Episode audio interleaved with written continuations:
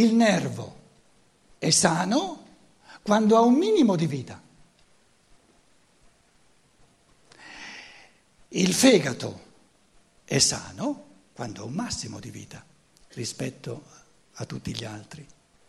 Però sia il nervo sia il fegato, la, la malattia è sempre un esubero o di troppo o di troppo poco.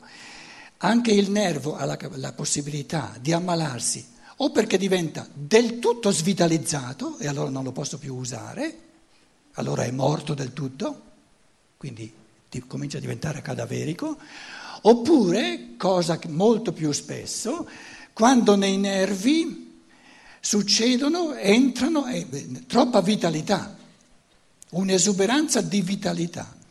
Ora, un'esuberanza di vitalità nel nervo compromette tutti i processi di coscienza fondati sul sistema neurosensoriale. In che cosa consiste il mal di testa? Molto semplice la cosa.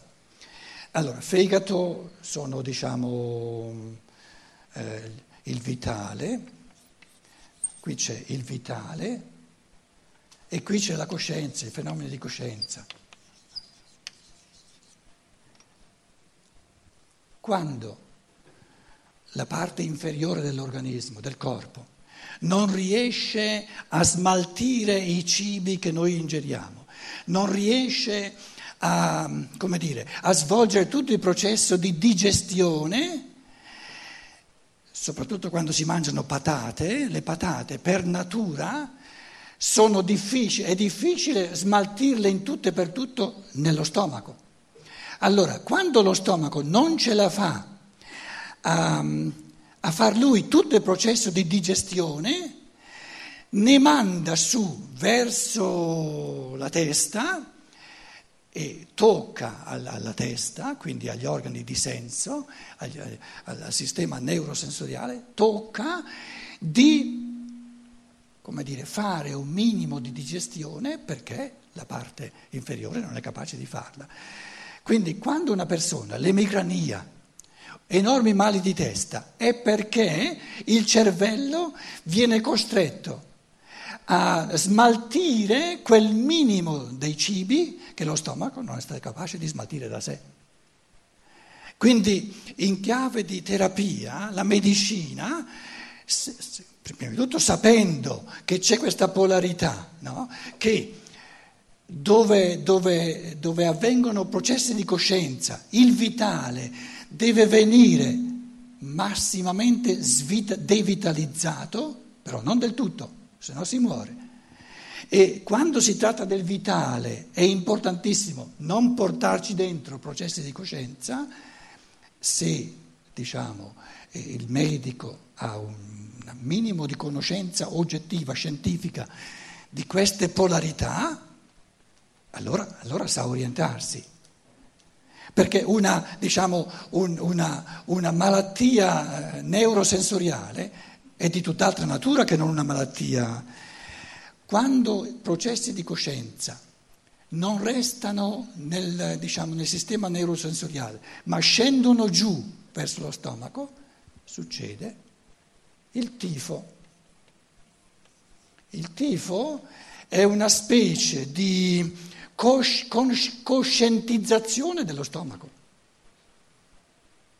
processi di coscienza che dovrebbero essere svolti, diciamo, dalla sfera della testa, neurosensoriale, vengono mandati giù, perché magari questa persona non è capace di gestire con abbastanza robustezza processi di coscienza, manda giù verso diciamo, eh, l'apparato di, del metabolismo, della digestione e salta fuori il tifo. Quindi eh, diciamo, il tifo sorge quando il fegato comincia a pensare troppo. Perché il compito del fegato non è di pensare, il compito del fegato è di vivere, di generare forze vitali.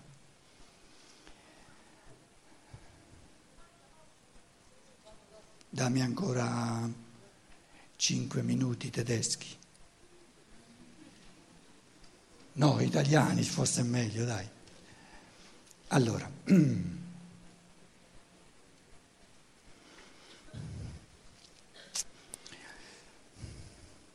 per... Um, ti scrivi la domanda che volevi fare dopo, se no, si interrompe il, il discorso. Per sottolineare il fatto che um, l'umanità di oggi, eh, in fatto di malattia, di salute, per guarire le persone, supponiamo una persona ha lo stomaco rotto, lo stomaco non funziona, lo stomaco fa male. C'è qualcosa nello stomaco che non va? No. No. Lo stomaco fa male, ma non c'è nulla che non va nello stomaco.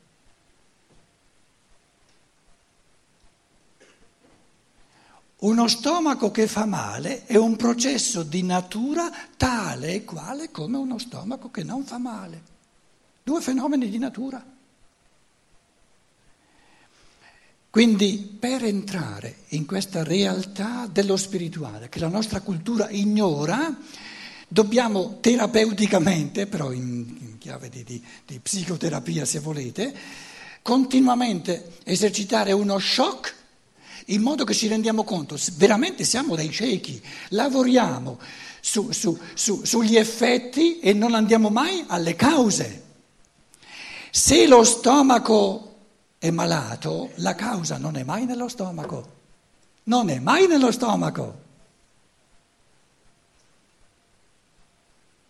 Quindi la causa o è nell'eterico, che poi ha sette forme diverse, o è nell'astrale, nell'animico, che ha tre forme diverse fondamentali, il pensiero, il sentimento e la volontà, o è nello spirito. E per evidenziare il fatto che la nostra medicina, tutte le nostre terapie, senza avere una scienza dello spirito che ci aggiunge queste cause vere che sono nel, nel vivente, che sono nell'anima, che sono nello spirito, Steiner usa un paio di volte un esempio che io trovo così, così interessante che ve lo, ve lo racconto. E dice c'è una locomotiva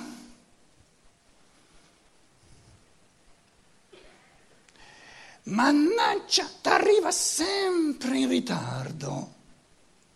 Una locomotiva, qui una locomotiva, qui sono tutti uh, i vagoni, e arriva sempre in ritardo. Oggi in ritardo, domani in ritardo, ieri in ritardo, sempre in ritardo. Ma c'è qualcosa che non va in questa locomotiva. Chiamano, chiamano i, come, si chiamano i il meccanico e cominciano a dar martellate alla locomotiva. Ma cosa c'è? Guardano quanto... E adesso dicono, ma adesso l'abbiamo rimessa a posto, adesso vediamo se funziona bene. No, continua ad arrivare troppo tardi arriva sempre tardi, finché si scoprì che non c'entra niente la locomotiva, il macchinista si è bevuto ogni giorno un sacco di bel vino di Chianti. E perciò, siccome lui era sempre ubriaco, la locomotiva arrivava sempre tardi. E Steiner dice, la nostra medicina così illuminata è al punto di queste persone che pensano che il problema della, della, locomotiva che arriva sempre in ritardo sia nella locomotiva. Pensano che il problema di un, di un polmone malato, di, un, di uno stomaco malato sia nello stomaco, ma no! La causa è sempre il macchinista. E chi è il macchinista del corpo umano, di questa locomotiva?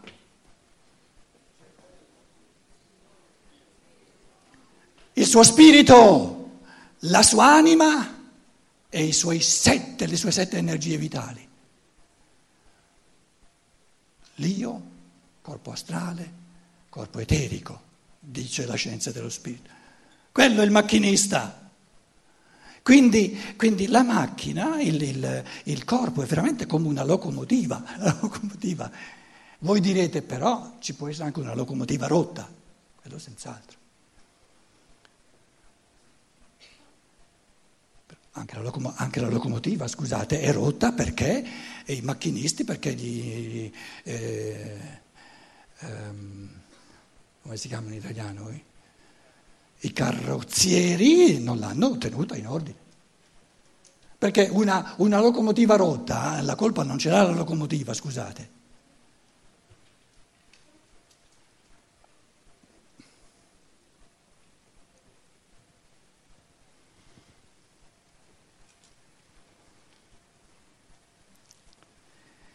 Adesso vi, vi racconto quattro,